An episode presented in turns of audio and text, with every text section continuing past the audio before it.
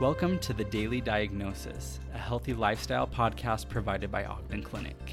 We're your prescription for health-centered conversation, stories, and advice.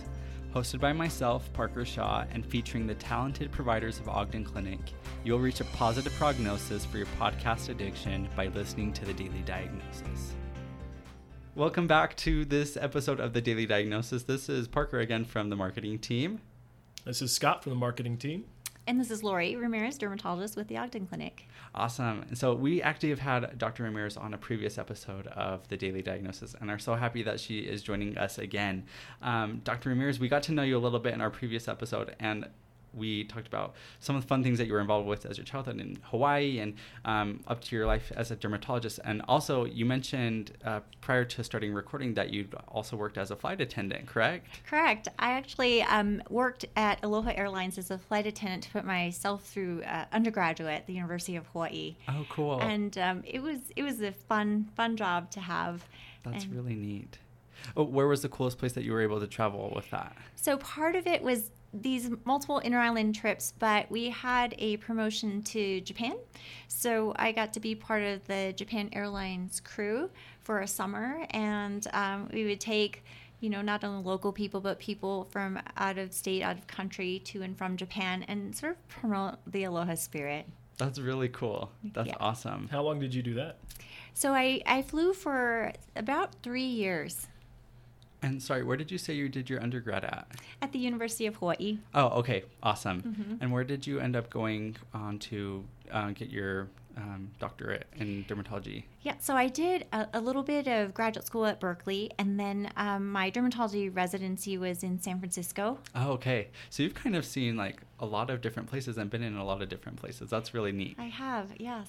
Cool. So we wanted to jump into today's topic, and this is one that is popular amongst adults and teens. We wanted to talk about acne.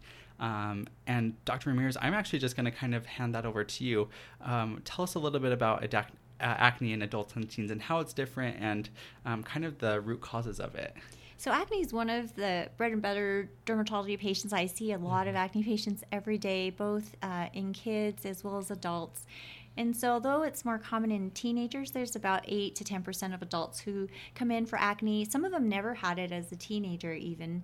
So we talk a little bit about the causes being hormonal changes.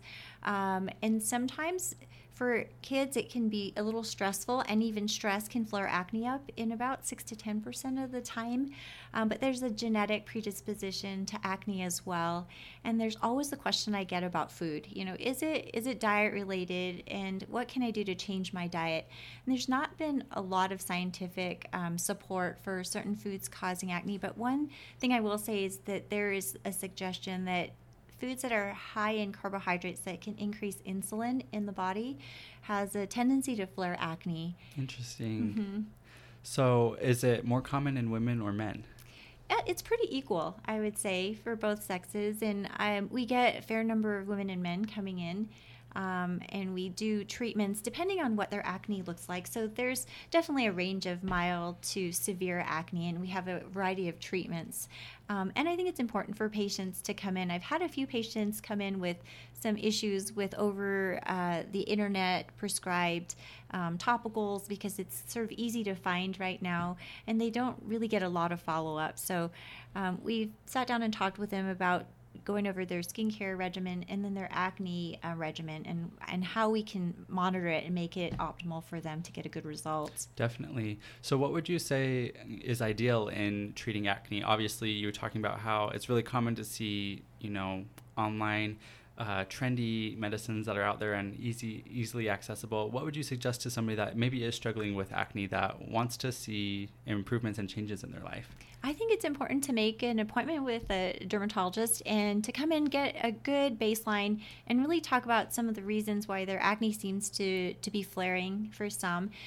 Besides all those other causes, there's some things that, like football players, a lot of athletes, when they have sweat and headgear that they're wearing, they come in and their acne is just horrible for them during that time of year. So, you know, we kind of go a little bit into detail and personalize acne treatment so that we can get them a bit better and let them know why they can improve. Great. So are there any like little things that can be done? Obviously, we talked about the genetic predisposition that some teens and adults have to having acne, but like getting little zits here and there. I mean, is there any sort of magical like treatment or skincare technique to just kind of avoid them? So most always we talk about just cleansing, gentle cleansing twice a day. And depending on what their acne looks like, I try to keep it very simple. A lot of teenagers don't want to be bothered by a morning and nighttime regimen. And it all depends. Some are really good about it. And some, if you get something on there once a day, they're pretty happy with it. So right. we really try to use is we start with topicals first, and if that's appropriate for mild acne, then we prescribe those topicals and try to keep it simple to no more than twice, obviously twice a day, but once a day if we can. If it's severe and their body's also involved, then usually you need something like an oral medication, and there's a variety of different ones that we have available that can help. And for severe acne, some that leads to scarring. Lots of people are hesitant to take a medicine called Accutane. That's the brand. It's actually called isotretinoin. That's the generic name. That's the medicine we use. It's been really helpful for a lot of my patients. Yeah. I recognize it and know friends and family members that have used it. But yeah, I think there is kind of that stigma with it that it sometimes can have some side effects that are a little bit harder to deal with, of course. Yes, it's been so helpful, though. So most of my patients who end up going on it, over 90% improve. And just knowing what to look for in terms of side effects and just talking about those potential side effects are helpful because people are nervous about taking it. So I know you – sorry, I didn't mean to cut you off. I know we're kind of talking about preventative or minor acne, just generally.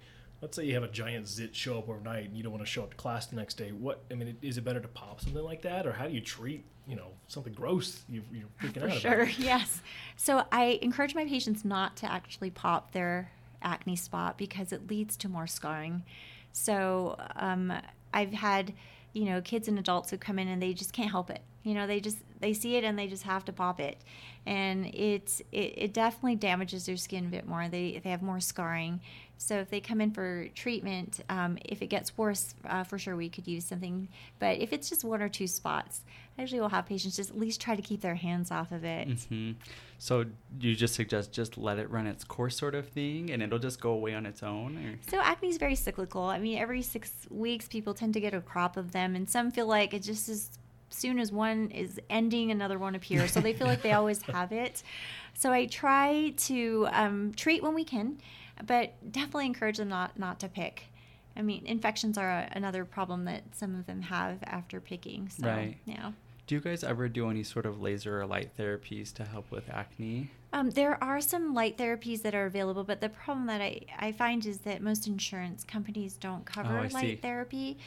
Sometimes patients can come in and they can do a little peel, and that can help temporarily. It's not a long-term treatment for it.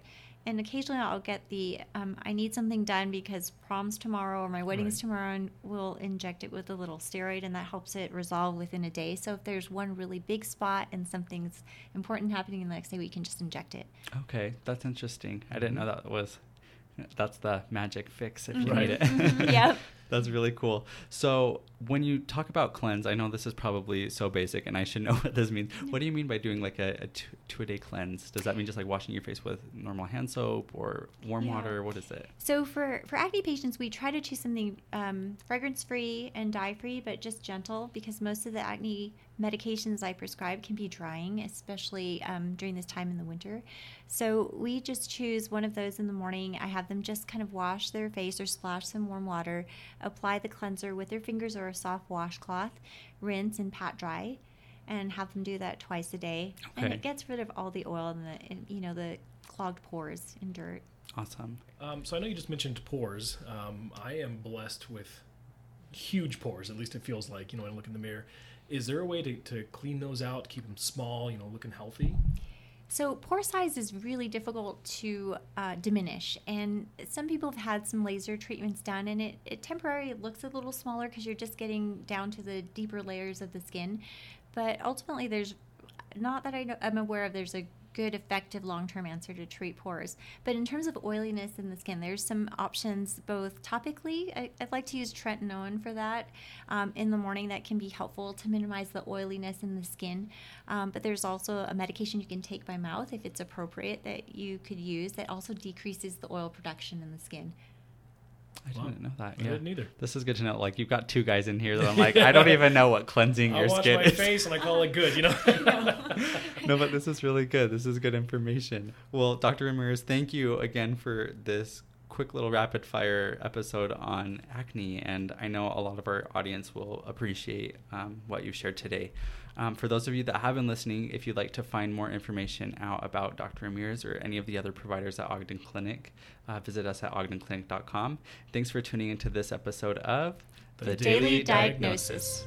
Thanks for tuning into this week's episode of The Daily Diagnosis. We're so happy that you joined us today. If you would like to find more information about Ogden Clinic, our providers or locations, visit us at ogdenclinic.com.